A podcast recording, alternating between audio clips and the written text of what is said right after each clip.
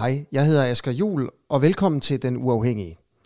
Sammen med de andre værter, der har jeg en ambition om at gøre Den Uafhængige til et slagkraftigt, et frit og et kritisk medie i Danmark. Vi har tænkt os at levere de bedste og de mest kritiske interviews i danske digitale medier. Og det vil altså sige, at vi vil slå radiokanalerne, og vi vil slå tv-stationerne. Jeg håber, at du vil hjælpe os med at gøre det. Støt os med et fast månedligt beløb på denuafhængige.dk. Halløjsa, vi har Kasper Jelsbæk Knudsen med os, Ph.D. i antropologi og neurovidenskab. Og til, til, til hverdag så arbejder han for Living Institute som chefkonsulent, og han underbeviser i ubevidst biastræning. Undskyld, der er lige lidt der sker lige lidt ting omkring mig. Men velkommen til vores lyttere, og hvis I har nogle spørgsmål, så skal I bare øh, swipe dem ind til os. Øhm, Ligestilling, køn og race fylder meget i medierne for tiden, og det er måske ikke så mærkeligt, hvis man tager et helikopterperspektiv. For vores moderne samfund og vi som enkelt individer har i stigende grad skulle takle forandring og rumme diversitet. Kvinder som en del af arbejdsmarkedet på lige fod med mænd, indvandring, der leder til mindre homogene samfund end tidligere, folk med anden seksualitet end ens egen, der i stigende grad heldigvis øh, ikke føler sig nødsaget til at forblive i skabet, heller ikke på arbejdspladsen – Øh, og her kommer ubevidst bias-træning ind i billedet. Træningen den bygger på ideen om, at vores hjerner er sådan programmeret, at vi nogle gange ikke er klar over den bias eller de fordomme, der slumrer i hjernens afkrog. En ubevidst bias, der for eksempel kan få os til at foretrække mænd frem for kvinder, eller kvinder frem for mænd til et særligt job. Øh, det kan være, at vi foretrækker unge frem for gamle, eller tykke frem for tynde, eller omvendt. Øh, eller personer med en bestemt hudfarve, religion eller seksualitet. Øh, hvis vi skal blive klar over vores fordomme, Øh, hvis vi bliver klar over vores fordomme, så kan vi komme til liv. Sådan lyder logikken i ubevidst bias-træning. Og opgørelser har vist, at firmaer årligt bruger 8 milliarder dollars på de her kurser i USA, øh, og de tilbydes blandt andet i alle Fortune 500 firmaer. Altså først og fremmest, Kasper, igen velkommen til. Tak skal du have. Øhm, det blev en lang intro, men altså, kan, kan du fortælle os lidt om, hvor stort er det her fænomen ubevidst bias-træning i Danmark? Øh, jamen, det, det er ved at, at, at blive større, det vokser, og det er klart, øh, ja, altså ordet i sig selv, øh, ubevidste bias, eller, eller unconscious bias, som mange også kender det som, er, er, er ved at vinde indpas mange steder. Det er noget, der man taler meget om, øh, særligt i sådan HR-kredse, øh, som jo er dem, vi typisk arbejder med, eller jeg arbejder med øh, med Living Institute. Så det er noget, der kommer længere og længere frem, øh, og særligt synes jeg i, i 2020, vi faktisk har, har oplevet, at det, det har næsten sådan en eksponentiel vækst, øh, og meget af den hvorfor er det så sket? Jamen det er sket, fordi at der, der, der er noget ekstern pres på mange virksomheder og organisationer til at, at signalere både internt og eksternt, at man gør noget ved det her, altså både i forbindelse med Black Lives Matter i, i USA, og selvfølgelig også øh, den, øh, den nærværende sexisme-debat herhjemme i Danmark. Mm. Så jeg kunne mærke i jeres øh, firma, at, øh, at der er ydet efterspørgsel? Ja, absolut. Helt klart. Altså, jeg, jeg undrer mig jo sådan lidt, når jeg læser lidt om det, så kan jeg jo godt undre mig over, at det her fænomen, øh, ubevidst spirstræning, er så stort, når, når, når mange undersøgelser viser, at det måske ikke rigtig virker. Så, så, så det kan vi jo sådan teste lidt længere inden i interviewet. Men altså lad mig lige først øh, feje for egen dør i forhold til ligestilling. Altså lige nu der er vi tre værter på den uafhængige, øh, og de er alle sammen mænd. Øh, og jeg ved, der arbejdes på at finde kvindelige værter. Så det var den ene ting, og den anden ting handler om mig personligt. Øhm, altså jeg har gået mig selv lidt efter i sømne, og selvom det ikke lige var min hensigt, så, så er mine første syv interviews, de har, de har været med hvide mænd. Øhm, og også det her også. ja, og det her også. Og jeg vil faktisk sige med det her, der fandt jeg en, en kvindelig øh, ubevidst bias coach fra jeres firma, men, men så fik jeg besked på, at, at, at det var dig, jeg skulle tale med, for du er den bedste. Øhm, så det ved jeg ikke, man skal... Ja. Men okay. Det kan øhm, være det, fordi det er mig, der har flest bias selv, så det, så det vil være oplagt at sætte mig på programmet. Ja, eller du har titlen chefkonsulent. Øhm, ja. Altså det her med syv mænd, altså der er nogle lavpraktiske forklaringer. Øh, der er tre interviews på kvinder, øh, øh, der er gået i vasken, men altså det skal ikke rigtig være nogen undskyldning nu. Nu må vi kaste os ud i det. Så, så hermed i tale sætter et ønske om, at, at der fremadrettet kommer flere kvinder. Vi har heldigvis Lone Frank øh, med os i næste uge. Øhm, men hvorfor, altså, Rasmus? Hvorfor er, det, hvorfor er det vigtigt for jer, at det ikke kun er mænd? Har I talt om det? Ja, men det er jo nok, det er jo nok, det er jo nok øh, fordi det er et emne, der er så meget op i tiden, så man, så man bliver mere, man bliver mere, man tænker mere over det problematiske i, hvis man er med til at fastholde nogle strukturer, der holder nogen tilbage, tror jeg. Mm-hmm. Øhm, så det, det synes jeg kunne være meget fedt ikke at være med til. Ja, ja. Øhm, og når nu, altså der er så mange cool kvinder, øh, og der er så mange fede kilder, man kan vælge mellem at snakke med, så, så, så synes jeg faktisk ikke rigtigt, at der er nogen undskyldning for at ikke gøre det. Men man kan også sige, at mange af de her interviews er også kritiske, så det er jo ikke sådan, så hvis, hvis, hvis jeg skal jul, han hiver en mand ind, og, mm. og så bare kører et kritisk interview af på ham, så det er jo ikke fordi, han fremmer mandesagen, tænker jeg. Men, men, men, men altså, hvis vi starter med mig her, altså hvad tænker du umiddelbart, hvis jeg fortæller, at, at jeg har lavet syv øh, interview, der er, med, der er med hvide ven? Kunne det være et tegn på, at jeg er bærer en eller anden form for ubevidst bias? Altså det kan jeg, det kan jeg som udgangspunkt sige, at det er du. Øh, fordi det er vi alle sammen. Øh, og spørgsmålet er at finde ud af, hvordan de spiller ind, øh, og hvor de eventuelt hæmmer det, vi gerne, de mål, vi gerne vil, vil, fremme. Eksempelvis have flere, have flere kvindelige øh, deltagere på jeres program. Øh, Øhm, så som udgangspunkt, så ja, øh, det har du, men, men man kan også sige, hvad er det for syv mænd, du har inviteret ind?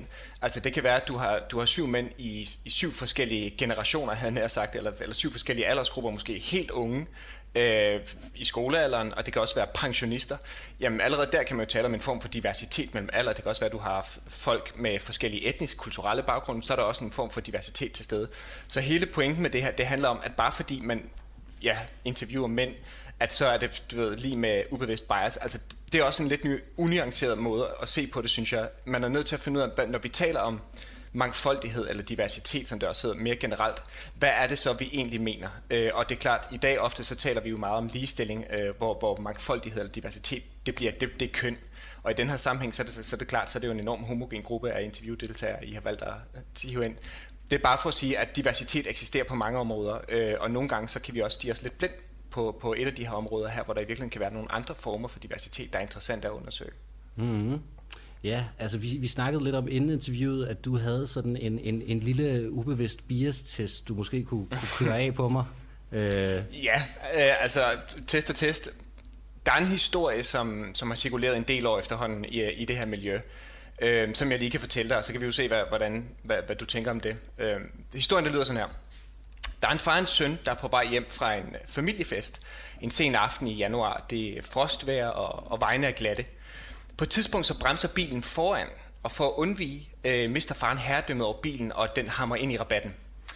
I den her ulykke, der mister faren desværre livet, og sønnen, som nu er i kritisk tilstand, han flyves hurtigt med helikopter til det nærmeste hospital, hvor der står krisepersonale klar til at modtage ham. På operationsstuen, der har de tilkaldt den ledende overlæge, men i det drengen så køres ind på operationsstuen, der udbryder overlægen. Jeg kan ikke operere ham. Hvorfor? Ikke spørg personalet. Overlægen siger, fordi det er min søn, så mit spørgsmål til dig, Rasmus, er, hvordan kan det nu lade sig gøre? Ja, altså, uh, er det utroskab eller hvad? hvordan tænker du? Jamen altså, ja, nu skruede jeg lige op for dig undervejs, men, men, men, men, men jeg tror, at, nej, åh, nu ved jeg ikke om åh, noget freudiansk mørk, der kommer frem med mig, men altså, så, så, så kunne han have troet, ham der var i bilen, at det var hans søn øh, hele hans liv, men, men i virkeligheden, så havde øh, konen været utro. Nå, med, altså med en, med en person, der så var overlægen. ja. Ja, ja. Det kunne også tænkes, at overlægen var hans mor. Okay, ja.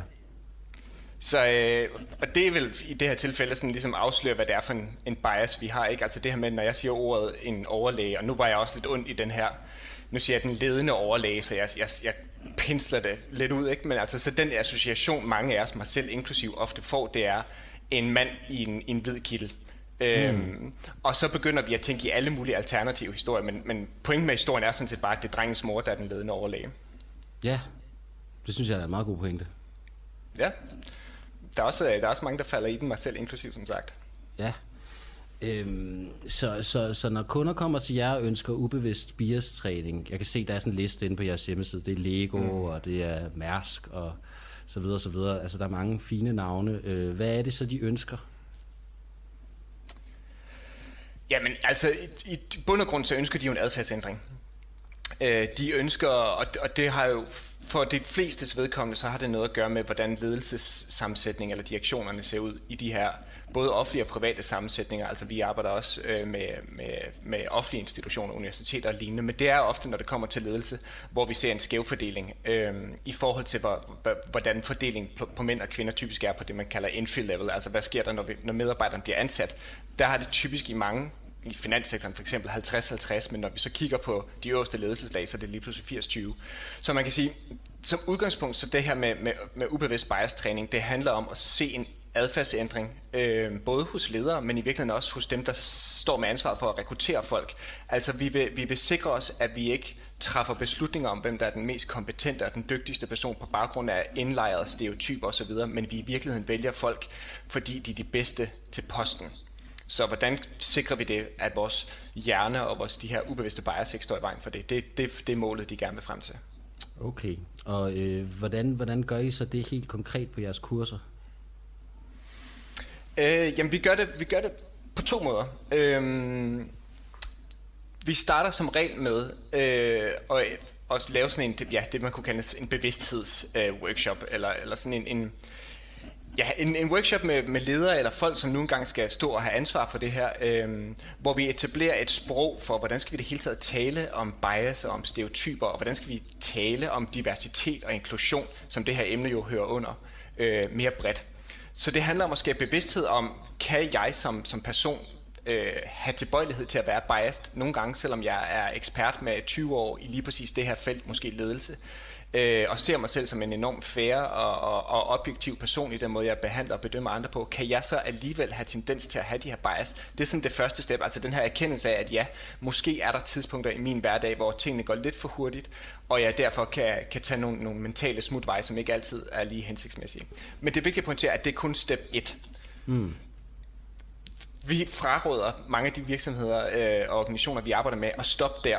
Øhm, selvom mange gerne vil det. Altså, så er det sådan, at jeg eller en af mine kollegaer kommer ud og laver to-tre timer øhm, kursus for dem, og så går vi igen, og så får vi ikke lov at komme ind igen. Og det er en fejl. og det er grund til, at jeg siger det, det er ikke fordi, at de nødvendigvis skal betale os flere penge for at komme ind, men det er fordi, som du også pointerede i starten, vi ved fra forskning, at, at hvis du kun angriber ubevidste bias med sådan en bevidsthedsskabning, altså så kommer det ikke til at ændre noget som helst. Det ændrer ikke nogen adfærd. Faktisk så har der været studier, der har vist, at det har den modsatte effekt.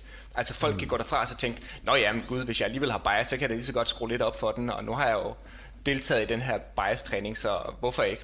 Så derfor så er vi nødt til at gøre øh, step 2 også, og det handler om, at vi ændrer de strukturer og de processer, som vi som ansatte, personale, ledere osv.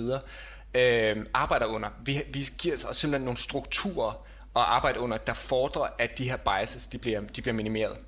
Okay, når du siger struktur, hvad mener du så? den måde, vi rekrutterer folk på, den måde, vi, vi laver medarbejderevalueringer på, den måde, vi har mus-samtaler på, den måde, vi holder møder på. Øh, altså den måde, vi ligesom interagerer med hinanden, der er formålet, at vi giver det, man kalder det også med et andet bossord, du ved, nudging, men man, man, man, man, man giver os nogle rammer, der kan strukturere vores adfærd, så vi opnår det mål, vi, vi forhåbentlig gerne vil have. I det her tilfælde en mere inkluderende adfærd, der, der, der inddrager den mangfoldighed af perspektiver og personprofiler, der er omkring os. Mm. Så hvilke metoder bruger I så til at teste, om der er noget problematisk ubevidst bias ude i et firma, når I er derude? Øhm, ja, altså det er, ikke fordi, det er ikke fordi, jeg tropper op, du ved, med, med måleapparater, hjernescanninger og, øh, og FMI og så videre, altså slet ikke. Øh, altså faktisk så er der egentlig, så vidt jeg ved, kun én sådan generisk øh, test til at, at undergå det her, eller finde ud af, at man selv har de her ubevidste bias ud af den, den historie, jeg lige fortalt. Og det er det, der hedder Harvard's Implicit Association Test. Den er, den er gammel efterhånden, eller ældre i hvert fald, har været på banen en del år. Øh, hvor folk går ind og tester det, så kan du sådan ligesom se, har jeg en, en langsommere eller hurtig reaktionsevne, når jeg associerer mænd med matematiske fag og kvinder med hjemmet, for eksempel. Mm. Øh, og mm. det viser testen så, surprise, surprise, at det har de fleste af os. Øh, men den, den, er, altså, den er ikke altid sådan brugbar. Den er fin nok, hvis vi vil åbne øjnene for det, men det, der egentlig i virkeligheden er mere vigtigt, det er at sige, hvad er det for nogle tendenser, vi ser i for eksempel den her organisation, når vi kommer ud, hvor de har et problem med den måde, de ansætter på. Jamen det vi så kigger på, det er, hvordan ansætter I rent faktisk folk? Hvad er det for nogle processer, I arbejder under? Og det vi så måske kan finde ud af, det er, jamen gud, det er jo de samme tre, der altid sidder på posten, og de tre har tilfældigvis det samme køn, den samme alder, den samme uddannelsesmæssige baggrund. Den homogenitet, de tre repræsenterer, vil sandsynligvis fordre en eller anden form for ubevidst bias. Altså de vil kigge efter bestemte personprofiler til en bestemt, baseret på deres egen øh, mm. baggrund. Så derfor så anbefaler vi i det her tilfælde, at man simpelthen sammensætter øh, sådan nogle paneler, interviewpaneler, ansættelsespaneler med folk, der er forskellige. Fordi så får du dækket forskellige indsigter og perspektiver. Okay, ja. Okay, ja. Men, men, men altså, det er det, jeg kan forstå på de her kurser, at de baserer sig alle sammen på den der, den der implicit, implicit association test der fra 1995 på Harvard. Øh, øh, men altså det her med, at, at to ud af de tre, der ligesom, der, der ligesom lavede testen, de, de har indrømmet sidenhen, at den, at den ikke rigtig virker til det, som mm. den påstår, at den kan. Altså ja, for, ja. for et eksempel her, Coleman Hughes, en amerikansk forfatter og ekspert ud i racespørgsmål, han sagde for par år siden i et interview. Det er en mainstream læsning af den psykologiske litteratur, at ubevidst bias ikke kan forudsige bias i den virkelige verden overhovedet. At mhm. kende en persons ubevidste bias-score giver ikke nogen som helst forudsigelsesgrad om, hvorvidt de diskriminerer i det virkelige liv. Der er mhm. ingen beviser for, at ubevidst bias-træning reducerer bias. Og han siger så, at mange firmaer bruger det her som en slags PR-øvelse, øh, ja, ja. for at vise, at de ja, simpelthen for, for at sminke deres brand. Absolut, og det er altså ærligt talt, det, det, det ser jeg også øh, mange steder. Øh, der var, jeg ved ikke om du kan huske det, men var det for to år siden eller sådan noget, der var der sådan en sag over i USA, inden hele, altså Black Lives Matter for alvor eksploderede, med, øh, i, i Starbucks, hvor der var en, en ansat, der nægtede øh, to øh, øh, sorte amerikanere adgang til, jeg tror det var væset, altså Rodas toilet, eller, lige præcis, ja. ja, ja. Øhm, og, så, og så eskalerede det jo derfra, ikke, fordi at, at det var noget med, at politiet blev tilkaldt. Og det Starbucks gjorde i reaktion på det, fordi der var jo en, undskyld udtryk, en shitstorm, øhm, øh, på baggrund af det her. Det de så gjorde, det var, at de, de lukkede simpelthen alle Starbucks caféer ned i USA en dag og sendte 175.000 ansatte på sådan en dags unconscious bias træning. Øh, lidt med den forventning, forestiller jeg mig, at det har været ligesom, nu kommer I her, og hvis I tager den her pille og går herfra, jamen så er alt ligesom væk. Og, og det er det bare ikke. Altså, så jeg giver ham, din, ham du citerer, der er fuldstændig ret. Altså, når vi taler om ubevidst bias, så taler vi om dybt liggende mønstre, som vi har brugt et helt liv på at indlejre og indkode i vores hjerne. Det ændrer du altså ikke bare lige ved, at, at der kommer en konsulent som mig ud og taler om det i, i to og en halv time. Der skal noget andet til også. Ja, ja, ja. Og det er, også, det er nemlig også det indtryk, jeg har fået, når jeg har læst lidt om det. Altså, så, så, så, så, så, så inden vi går ind i sådan, hvordan det kunne komme til at virke, så, så, så, så er der denne her, øh, den her undersøgelse, som jeg i hvert fald læste. Den, den prøver at samle forskning på området fra, fra 2018. Why doesn't diversity training work? Og ja, han kommer ja. faktisk, øh, der er så fem punkter, som de, de, de, de, de samler i denne her rapport. Mm. Øhm, og den første grund, det er altså lidt det, du siger, korte kurser ændrer ikke menneskers holdninger generelt. Øh, på en dag skal man få mennesker til at opgive partiskhed eller bias, som de har opbygget over en livstid af medieeksponering og erfaringer fra deres egne liv. Mm-hmm. Altså, så det her med, de fleste af os kender vel også, hvis jeg har set en TED-talk med en eller anden, der har et godt råd til, hvordan vi kan ændre vores liv, så, så gør vi det jo ikke bare lige sådan. Det er super fedt, mens det varer, og så rammer virkeligheden lige bagefter, ikke? Ja. Ja. Øhm, og, og det næste punkt, det er, altså hvis jeg sagde til dig, prøv at lade være med at tænke på elefanter. Hvad tænker du så på? Ja, jeg tænker på elefanter. Ja, så, så, så de har fundet ud af, at det er det her med, at an, uh, uh, ubevidst bias-træning faktisk nogle gange kan virke modsat hensigten. Så, så anti-bias-træning kan faktisk forstærke stereotyper. Analyser og feltstudier finder, at når man beder folk om at undertrykke stereotyper, så har de en tendens til at forstærke dem. Ved at placere stereotyper i folks hoveder, som de ikke tænkte over til at begynde med, gives de mere opmærksomhed og får dermed mere liv. Øh, ja. Anerkender du den problematik? For 100 procent. Øh, siger jeg, og sidder og ryster på hovedet, men det gør jeg helt bestemt. Altså, øhm, og det er også derfor, det, det er sindssygt vigtigt. Der er to ting i det, du siger her. Øhm, for det første, altså, øhm, du nævnte ordet før, når man undertrykker ubevidste bias. Øhm, altså det er klart, så, så får du en, altså, også, nu nævnte du selv Freud før, ikke? altså meget af det her handler også om, hvordan vores ubevidste hjerne processerer ting. Det er aldrig en særlig god idé at undertrykke ting. Altså, det er det bare ikke, uanset hvad vi taler om. Og det gælder heller ikke, når vi taler om bias. Så en af vores hovedbudskaber, når vi trods alt laver de her bevidsthedstræninger øh, med, altså en introduktion til, hvad er ubevidste bias, og hvad er diversitet og hvad er inklusion, for at etablere et fælles sprog, hvilket stadig kan være en rigtig god ting, så længe det bare ikke kun er det. Men en af de ting, vi netop understreger, det er, det bedste du faktisk kan gøre, for at, at ligesom starte med at reducere ubevidste bias, det er at tale om det det at tale om dine egne, øh, om dine egne ubevidste præferencer, måske dine egne fordomme, det kan være rimelig grænseoverskridende for ret mange mennesker at gøre, men hvis du kan gøre det, lad os nu sige, Rasmus, nu har du selv nævnt her, at du har, du har syv øh, hvide mænd, tror jeg du sagde, øh, mm. inde, inde i det her studie, om man så må sige, at blive interviewet.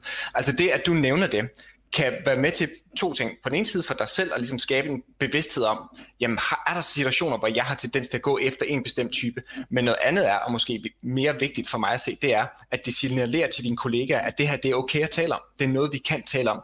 Hvis jeg bliver bedt af en eller anden konsulent om, at nu skal jeg jo bare gemme min bias væk og glemme, at jeg har det og undertrykke det, øh, så skaber jeg ikke et særligt inkluderende miljø, hvor vi kan tale om de her ting, og det er det, vi er nødt til at komme frem til. Øh, den anden ting, det er, at du er også nødt til at have en konsulent eller hvem der står for den her træning, der er rimelig klar i spyttet om, at bare fordi vi har bias, så betyder det ikke, at det er okay. Du ved, så betyder det ikke, at nu anything goes, og nu må vi gå ud og være så stereotyp som muligt. Altså det her, det er virkelig sprængfarligt materiale for mange, og det er enormt sensitivt, særligt i de her tider. Så det er, er noget, der kræver en balance, og vi er nødt til at være forsigtige, når, når vi taler om mm. det, så vi har en, en tryg og inkluderende dialog om det. Okay. Hvad gør I sådan helt konkret for at undgå, at sådan en ubevidst bias-træning, det så ikke forstærker stereotyper? Øhm, ja, vi startede med at tale om, hvor det er, de stereotyper, de, de kan spille ind. Ikke? Altså, øhm, og vi, øh, vi, øh, vi laver øvelser med folk, hvor vi ligesom definerer rammerne for, hvad er, det, hvad er det, vi gerne vil have ud af det her? Hvor vil vi hen? Hvad er visionen med det? Øhm, og hvorfor vil vi gerne gøre det? Altså hvorfor, groft sagt, hvorfor er det et problem at være øh, stereotyp, racistisk øh, og så videre, homofobisk på din arbejdsplads, udover at det selvfølgelig på alle mulige måder menneskeligt er forkert? Hvad er det, hvordan hæmmer det os, den måde vi arbejder sammen på? Så det vi egentlig prøver at gøre, det er udover i talesæt, hvorfor det sådan rent menneskeligt, etisk set er det korrekte, så prøver vi også at give det den vinkel og sige, hvad, kan det, hvad hæmmer det jer, den måde I arbejder sammen på, jeres effektivitet i et team, hvis mm. I har en ekskluderende kultur? Og det er der studier, der viser. Der var et studie fra 2017 i USA, der, der viste, at hvis du har folk i dit team, som føler, at de ligesom lider under andre folks ubevidste bias, altså hvis de føler, at andre folk er stereo, har stereotype idéer om dem, så vil de være tre gange mindre tilbøjelige til at føle sig engageret i deres arbejde. De vil være tre gange mere tilbøjelige til at planlægge og forlade deres arbejde inden for et halvt år uden at sige det til nogen vel at mærke, og de vil være 2,6 gange mere tilbøjelige til at tilbageholde kritiske nuancer eller innovative idéer på problemløsninger, simpelthen fordi de føler, at de ikke kan blive rummet. Mm. Så derfor, skal man, derfor er man nødt til at... Øh, Men hvordan, hvordan, hvordan, hvordan kan man være sikker på, at, at, at de der folk så ikke, at den der ubevidste bias ikke bare er nogle mennesker, der er nogle idioter? altså, altså hvis, hvis, hvis man opfører sig ubehageligt, og, og, og det kan jo også bare være, at man er lidt hyggeracistisk eller sexistisk, eller hvad det kunne være. Det er rigtigt. Hvordan, øh, hvordan, men, hvordan skældner man mellem de ting? Jamen heldigvis er der jo på arbejdspladser noget, der hedder en leder. Øh, og lederen har i de her situationer en fuldstændig afgørende rolle. Desværre er lederne alt for ofte meget fraværende i den her dialog, fordi lederne selv kan være sådan, altså ærligt talt, mange af de ledere, vi har igen, er ligesom jeg, en hvid øh, øh, heteroseksuel mand, i måske lidt ældre end jeg, øh, men typisk i midten af 40'erne eller deroppe efter. Og, og de ved jo godt, at det her med bias, det handler jo om, du ved, åh oh, nej, nu er jeg diskriminerende og det ene og det andet. De er bange for at talesætte og det er et kæmpe problem. Lederne er nødt til at gå ind og sætte standarden for, hvordan taler vi om bias, hvad vil vi tillade her. Øhm, det gælder også de mere sådan eksplicite former for bias eller for, for diskrimination i det hele taget, sexisme. Ikke? Lederen er nødt til at tage et klart standpunkt for, hvad accepterer vi, og hvad accepterer vi ikke. Når det er sagt, så er det jo i forhold til det, du siger, altså det er jo, når folk er eksplicite omkring det, når de, når de laver jokes øh, om at være homoseksuel i kantinen eller sådan noget. Det er sådan nogle ting, der er nødt til at blive lukket fuldstændig ned for, fra mm. lederens side, og det, sådan er det bare. Ja. Øh, der, er sådan, der bør være sådan en nul-tolerance. Men ubevidste bias er ofte noget andet. Det er folk, ligesom mig selv, der fortæller os selv, at vi egentlig gerne vil være inkluderende. Vi vil egentlig gerne behandle alle folk fair og lige. Desværre så kommer vi bare i nogle situationer, fordi vi er opvokset i det samfund, vi, vi er, osv., osv., hvor vi ligesom kommer til at øh, sige det forkerte, eller sige det, vi ikke mente, eller, eller læne os op af nogle stereotyper, som vi har lært fra barns ben af. Mm. Og det er uhensigtsmæssigt i forhold til den intention, vi har. Mm. Vores adfærd stemmer ikke overens med vores intention med Helt klart. Okay, jamen jeg fortsætter lige fra den, den der rapport der. Altså, så det, det er grund 3 til, at, at, øhm, at ubevidst bias-træning angiveligt ikke virker. Øhm, altså undersøgelser viser, at de her programmer kan give uhensmæssig selvtilfredshed omkring folks egen ikke eksisterende bias. En undersøgelse har vist, at hvis folk efter test blev betragtet som ikke diskriminerende, så censurerede de ikke deres egen kønsbias efterfølgende. de tog altså ikke ansvar for at bekæmpe diskrimination, fordi de allerede følte, at de var ikke diskriminerende. Mm-hmm. Så, så, så for mig at se, øh, hvis, undskyld, jeg håber ikke, jeg afbryder dig, men for mig at se, så det vigtige her, det er, at de ikke selv ser sig som, at de ser sig selv som ikke diskriminerende. Mm. Øhm, og, og det, er jo, det er jo der problemet et eller andet sted er. Ikke? Øh, jeg kalder det også nogle gange øh, vores yberbias. Altså det her med, at, at vi har sådan en tendens til at tro om os selv, at vi er så retfærdige, og vi er så færre, og vi er så inkluderende i vores adfærd, øh, når, når mange andre kan se, at det er vi faktisk ikke særlig ofte. Vi er nødt til, og det der bevidsthed kan være vigtigt, vi er nødt til at komme til den indsigt, at der kan være tidspunkter i vores liv, hvor vi ikke har en adfærd, der stemmer overens med den, det selvbillede, vi har. Øhm, og hvis vi kan komme til det, jamen, så kan vi også starte fra et sted, hvor vi er lidt ydmyge omkring det her emne, og så sige, okay, jamen lad mig da i mindste gøre en indsats for at, at se på, hvordan jeg kan ændre det, og, og skabe nogle bedre beslutninger, skabe nogle mindre øh, ekskluderende mekanismer i mit team osv. Øh, men, men så længe vi har den, og det er jo det, altså problemet med det her, som studiet også henviser til, det er mm. jo en, amerika- det er en amerikansk kontekst ofte hvor særligt da det her kom frem i 80'erne og 90'erne, hvor nu skulle vi, du vi skulle bringe antallet af klagesager ned, og racistiske cases osv., så, videre, så derfor lavede vi bias og diversitetstræning. Det er meget det, det der studie, de to forfattere lavede også et andet studie, der vurderede den her type træning over 30 år. Øhm, hvor de fandt, at det har egentlig ikke nogen effekt. Og, og lige præcis den problemstilling, du nævner der, det har også noget at gøre med det, man kalder for moral licensing. Mm. Øh, hvilket egentlig betyder, sagt på hverdags, øh, med en hverdagsanalogi, hvis du går ned i fitnesscenteret og træner helt vildt hårdt, og du så går hjem på sofaen, så tænker du, ah, nu har jeg alligevel gjort arbejdet, jeg må godt få en pizza i aften, og slikposen må også godt lige være lidt større, fordi jeg har jo I put det lyder in the work. Ja. ja, eller mig for den sags skyld. Ikke? Men det er faktisk lidt det samme, der sker i de her diversitetstræningsprogrammer. Du har folk, der sidder, der kommer ind med en antagelse om, at de er færre, de er inkluderende, og alt er godt, og de egentlig ikke har brug for det her. Så går de derfra, og så tænker de, Nå, nu har jeg lyttet på ham der Kasper i tre timer, øh, så lad mig lige gå ud og fyre en sexistisk joke af. Og du mm. ved, altså det er problemet, groft sagt. Ikke? De føler, at de føler sig berettiget til, at fordi de har været til den her træning, at så de får ligesom at skabe balance, så er det okay at være noget. Og ærligt talt, altså det er, det er et problem med, med mange konsulenter. Men kan, øh, det så ikke også, øh, kan det så ikke blive, altså det kan vel også være et problem, når I har været ude og give kurser, at, at folk så har det sådan her, at nu har de fået, nu er, nu er, nu er, nu er de dødt på poterne i noget diversitetstræningshalløj, og så kan de egentlig bare fortsætte showet. Jo, ærligt talt, jo, det, ærligt talt er det derfor, man som konsulent er nødt til at være hammerne ydmyg over for det her felt. Altså, du, jeg har også kørt træninger, hvor det nogle gange er ligesom om, der er eksploderet en håndgranat, øh, fordi en eller anden siger et eller andet, som åbenbart ikke er blevet sagt før, øh, og lige pludselig så er alle stille, fordi de kan se, hvor, hvor, hvor slemt det her det er, det den her person har oplevet. Ikke fordi det er sådan decideret sexisme eller diskriminering, men bare du ved, man oplever ting, som er forkerte. Øhm, og det kan komme frem, og det, det er man altså nødt til at håndtere med en vis øh, forsigtighed i de her. Og, så derfor er min pointe også igen, ubevidst træning i forhold til det at skabe bevidsthed, kan være en god ting, men det skal, skal, skal altid følges op med nogle konkrete ændringer. Hvad gør vi for at håndtere det, der skete i rummet? Hvordan følger vi op på det her? Hvilke ændringer vil vi lave? Hvordan sikrer vi, at folk tager ansvar for så rent faktisk at reducere deres bias, så frem de har det? Øh, mm. Øh, uden det, så, fordi hvis ikke vi gør det, hvis ikke vi følger op på den her samtale, så ender vi sandsynligvis der, hvor, hvor det ikke har haft nogen effekter, i værste tilfælde har haft negative konsekvenser. Men, men det, man, det, det, det, jeg synes ligesom, man kan læse sig frem til, det er, at, at der er jo ikke, at der, der er ikke rigtig nogen måder at måle ubevidst bias på, fordi den, den, den test, der blev lavet der i 1995, som, som er helt grundlaget for at måle det, øh, den virker ikke. Så, så, så, så, så, så hvordan kan man komme tilbage til et firma og så sikre, at, at nu er det blevet bedre? Ja, men okay, så man kan sige, øh, der er to ting med det her. For det første, når vi taler om, øh, som titlen på den her undersøgelse, eller den, det her øh, udsendelse jo også hedder, virker ubevidst træning. Altså så er vi nødt til at definere, hvad mener vi med virker?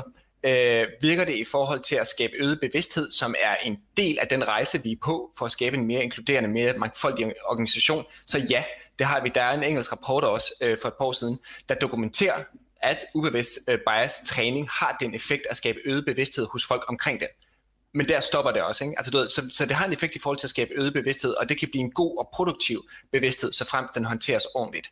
Øhm, mm. Øhm, øhm, men i forhold til at måle det, øh, og, og det er jo så det andet ved det, det er, øhm, vi kan ikke måle sådan rent, altså jo, vi kan prøve folk i scanneren, og så kan vi se, hvad der sker inde i deres hjerner, øh, når de ser forskellige billeder af folk, og det har der også været en masse studier, der kigger på. Men den mulighed har vi bare ikke, når vi står på de bonede gulve, øh, hvor tingene skal gå stærkt i den her omskiftelige coronavirkelighed.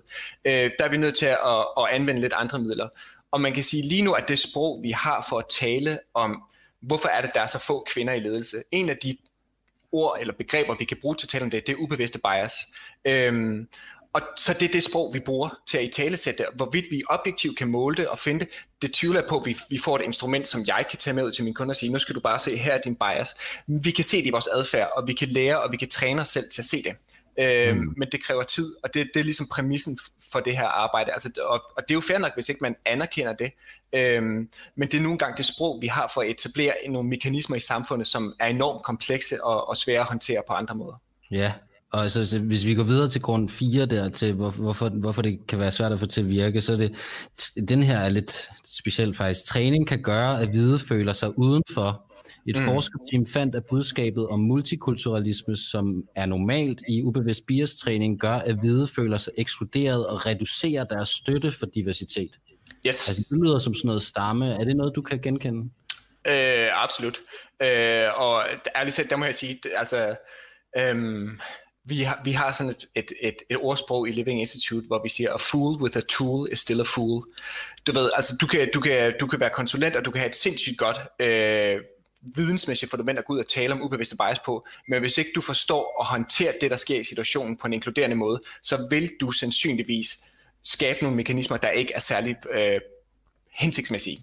Altså, du ved, jeg har lavet mange, mange steder, du ved, der, der, der er jo mange grupper, blandt, særligt blandt lederne, hvor hvor kvinderne er en minoritet, og hvor mændene er en majoritet. Og der skal man altså bare være forsigtig, at man ikke udstiller mændene, eller man ikke udstiller kvinderne, og gør det her til sådan en blame game, hvor vi peger fingre. Derfor er en af de ting øh, også vigtigt, nu sagde du før, at jeg, jeg er Ph.D. i neurovidenskab, jeg er Ph.D. i antropologi, og så har jeg en baggrund i noget neurovidenskab, bare lige for at gøre det klart. Mm-hmm. Men, men, men, men en af pointerne, når, når jeg er ude og snakke om bias, og når vi er det i Living Institute, det er, at vi er nødt til at basere det her på faktuel viden om, hvordan hjernen fungerer. Det nytter ikke noget, at vi, vi, vi tager udgangspunkt i, at, at øh, at vi sådan diskriminerer hinanden, og vi, og vi er, du ved, det er også dig, Rasmus, der har så mange bias, og du vil kun invitere hvide mænd ind i dit studie. Du ved, altså, det fører simpelthen ikke nogen steder hen, så det er klart, at du har en gruppe af typisk hvide mænd, der ikke føler sig rummet i den her samtale, og hvis vi nogensinde skal ændre noget på den måde, verden og samfundet ser ud på, i forhold til hvem der er, der træffer beslutninger, så er vi nødt til at have de hvide mænd med i den her samtale på en måde, som de kan se sig selv i. Mm. Og det er jo et, en, altså det er en interessant pointe i forhold til mange af de debatter, der kører løbende, hvor, hvor mm hvor øhm, strategierne nogle gange kan være sådan at kaste mudder på hinanden. Øhm, og en anden ting, øh, bare lige øh, en lille hurtig ting, altså, men det, den her, den står for min egen regning, men nu er det også mig, der sidder og taler. Øh, når vi taler om diversitet og kvinder i ledelse og sådan noget, så nogle gange, jeg forstår godt, hvorfor vi gør det, men nogle gange, så kan det også være lidt problematisk, fordi at jeg, har, jeg havde for, for noget tid siden øh, en gruppe ledere, som vi snakkede øh, med, og de, de rejste det her spørgsmål Øh, Øh, de havde erfaring med bestyrelsesarbejde, og de, og de ville gerne have en mere sådan diverst sammensat bestyrelse, og de manglede altså nogle kvinder, måtte de indrømme. Så de, de, en af dem fortalte en historie, hvor der havde været en mand, der simpelthen har løbet rundt på gangene, bare for at finde en eller anden kvinde, som de kunne spørge, kan du ikke lige komme med, så det er det mindste, altså du ved, bare gøre et eller andet. Og det er simpelthen det sidste, undskyld mig, det, det sidste vi vil have.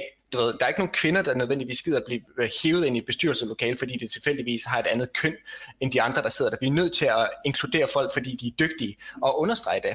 Øhm, så måske skulle man nogle gange, jeg siger ikke altid, men nogle gange skulle man måske sige, i stedet for at vi taler om, hvor, hvor få kvinder i ledelse vi har, så skulle vi måske tale om, hvorfor har vi så mange mænd i ledelse? Mm. Ja, det er også en god pointe. Hvis vi går videre til grund 5, øhm, så står der her, vi ved fra en stor krop af organisatorisk research, at folk reagerer negativt på forsøg på at kontrollere dem ovenfra. Jobautonomi-undersøgelser viser, at folk modsætter sig ekstern kontrol over deres tanker og adfærd og udfører deres job dårligere, hvis de ikke føler, at de har autonomi. Hvis de mhm. derimod føler, at motivationen til et initiativ kommer indefra, altså er indre mhm. motiveret, så stiger deres engagement. Mm-hmm. Og der, øh, der, det er så et af argumenterne for, hvorfor det ikke rigtig har virket, altså at, at mange føler, at det, det er noget, der bare bliver klasket ned øh, over ah, ja. og, og motivationen. Ikke? Er det også en problematik, du kan genkende?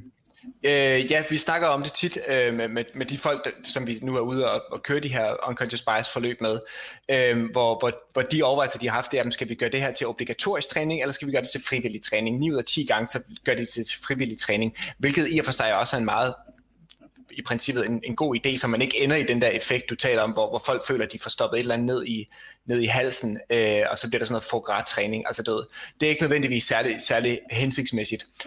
Omvendt, så kan man sige, øh, det jeg også ofte oplever, det er, at når vi gør det til frivillig træning, så, øh, så bliver det ofte sådan noget med, at du ved, sådan noget preaching to the choir-agtigt. Jeg står og taler om inklusion og diversitet, og hvor, hvorfor det er så vigtigt, at vi ligesom anerkender, at vi kan, vi kan selv have de her bias fra tid til anden, øhm, til folk, der allerede er enige i den præmis. Du, så vi, det ender med, at vi sidder og klapper hinanden på skulderen og siger, ja, det er også så vigtigt, og vi når egentlig ikke dem, vi i virkeligheden har behov for. Altså skeptikerne, dem der ikke rigtig forstår, hvorfor det her det er vigtigt, dem når vi ikke på den måde.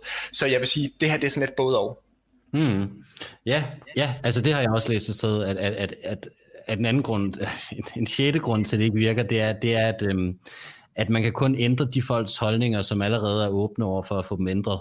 Øhm. Og det bør man måske også gøre. Altså, øh, måske, øh, mås- altså, måske skal man ikke bruge så meget krudt på at, at tvinge de her skeptikere igennem det. Hvis jeg bare kan få tre timer plus tre timer en anden dag, eller et eller andet, med, med en leder, hvor vi taler om de her ting, vi gennemgår deres processer osv., jamen så, hvis det er den rigtige leder, så vil hans adfærd, de ting han efterfølgende, nu siger jeg han, fordi det er jo typisk en han og ikke en kvinde, det er jo det vi ved, så vil hans adfærd typisk være smittende ude i organisationen, og så Preben, Jørgen og Hans, for nu at være lidt stereotyp i, i den henseende, øh, de vil så kigge på, på lederen her, så de sige, okay, men hvis, hvis det er det, der skal til for at være en succes nu, øh, lederen sætter jo tonen i teamet, så må jeg hellere gøre lidt, som han gør. Så i stedet for at bruge kræfter på at omvende dem, der ikke gider omvende, så måske bare fokusere på at, at, at, at klæde de rigtige mennesker på med de rigtige værktøjer på det rigtige tidspunkt. Mm, mm. Det vil være min, uh, min indgang til det. Øhm, jeg har øh, Mike Noon, en øh, professor i Human Resource Management og dekan ved Queen Mary University of London. Øhm, Altså han er kritisk over for diversitetsforskning. Han hævder, at virksomheder ved at adoptere ubevidst bias-træning kan signalere, at de gør, en, uh, gør deres del for at takle racistiske bias og stereotyper og overvinde eventuelle skeptikere ved at legitimere uh, træningen som forskningsbaseret. Uh, men i virkeligheden Aha. så kan ubevidst bias-træning blive en distraktion fra at takle de egentlige strukturelle problemer. Øhm, du, ja. du, du var lidt inde på det i starten, altså at du også nogle gange kunne føle, at firmaer bare lige hyrer jer, for lige at kunne ja, ja, og deres brand lidt af, og så ser det godt ud. Øh, det, jo, jo, og, jo, og jeg, og jeg, altså, altså, jeg anerkender fuldt ud og har den dybeste respekt for de folk ude i organisationerne og virksomheden, der, der reelt gør en indsats for at ændre på den her. Jeg må bare også ofte erkende, efter mange, rigtig mange dialoger med de her folk, at de kæmper måske tit med, med en organisation, øh, både medarbejdere og ledere i og for sig, som ikke rigtig forstår, øh, hvad problemet er, og som ikke rigtig forstår, hvorfor det er vigtigt at gøre noget. Og derfor så bliver der sjældent allokeret mere end to og en halv time til, at nu kommer der en eller anden konsulent ud og taler om, hvorfor det er vigtigt med unconscious bias, og så håber vi på, at resten det går i sig selv. Og det er jo, altså, det er jo mega synd for de mennesker her, som, som virkelig gerne vil det, og som bare må se, at at det her, det lader sig simpelthen ikke gøre, fordi vi ikke forstår, hvorfor er det, vi som forretning, hvorfor er det, vi som virksomhed, organisation, universitet, radiostation, hvad ved jeg, øh, skal, skal overveje, hvad det er, vi egentlig, det gavner os at have en bredere mangfoldighed af perspektiver og personprofiler, øh, og hvorfor er det derfor, vi skal, vi skal håndtere vores ubevidste bias. Øh, så det er det dybere liggende problem, som, som jeg også oplever mange folk ude i virksomhederne ofte slås med. Mm. Ja, Altså, men kan, kan, du, kan, kan du ikke godt nogle gange tænke, når, når du, du er også ret godt inde i det her stof, øh, om, om, om det overhovedet giver mening at lave de her kurser, hvis så meget peger, peger på, at, at det enten ikke virker, eller virker modsat hensigten? Øh, jo, eller at det... virksomhederne ikke tager det seriøst nok. Kan du ikke jo. miste motivationen som bias-træner? Nej, øh, det gør jeg ikke. Øh, øh, det gør jeg ikke, altså fordi det her, det er altså det er et sindssygt vigtigt emne, og det er sindssygt vigtigt, at øh, folk, der ligner mig, om man så må sige, øh, øh, føler sig, at de kan, de, kan, de kan deltage i den her samtale her. Øh, det kan ikke ligge på skuldrene af, af, af såkaldte minoriteter, kvinder, folk med anden etnisk baggrund, øh, seksuel orientering osv. Det kan ikke ligge på deres skuldre og skulle løfte ansvaret for at skabe inkluderende kultur, hvor de kan føle sig rummet. Det er dem, der er med majoriteten, der sidder på magten, der skal gøre det, derfor så skal de involveres i den her. Så derfor bliver jeg ikke træt af det.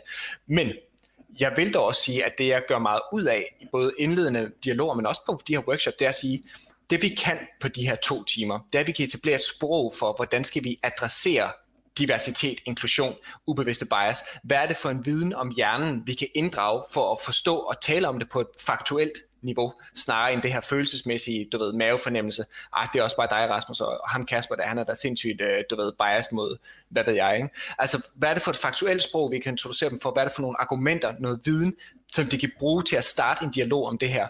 Vel at mærke, det, der så derefter bør, det er en opfølgende dialog om, hvilke processer, hvilke rammer, hvilke situationer i arbejdsdagen kan vi med fordel nudge lidt, så vi får en, adf- en, en anden adfærd, fordi vi kan ikke bede folk om at ændre deres ubevidste bias. Det er ubevidst, og derfor er det også utilgængeligt for os. Men vi kan hjælpe dem med at udleve deres gode intentioner ved at ændre de rammer, de arbejder under på arbejdet. Mm.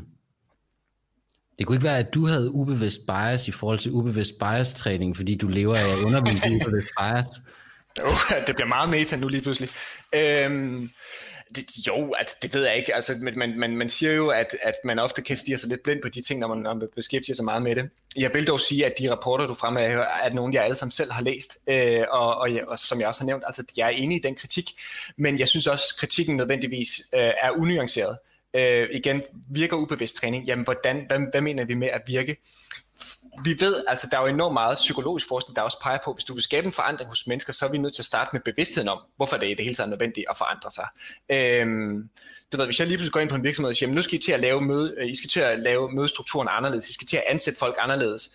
Og det siger jeg til en gruppe mennesker, som har ingen forudsætning for at forstå, hvorfor de nu skal arbejde anderledes. Det er bare noget, vi gør. Og det gør vi jo som en del af en række øh, af andre forandringer, som de også kan finde sig i for dem kunne det måske hjælpe lidt at forstå, du nævnte selv før, at vi er villige til at, at ændre vores adfærd, så frem vi kan se os selv i det, så frem vi kan se mening i det, og vi, det kommer indfra, man så må sige. Hvis vi kan hjælpe dem med at opbygge, finde deres egen motivation til, hvorfor er det her vigtigt? Et, et klassisk eksempel. Øhm, det der ofte for mange ledere, mandlige ledere på vognen i forhold til at, at sikre øh, øget ligestilling på ledelsesgangene, det er hvis de selv har en datter.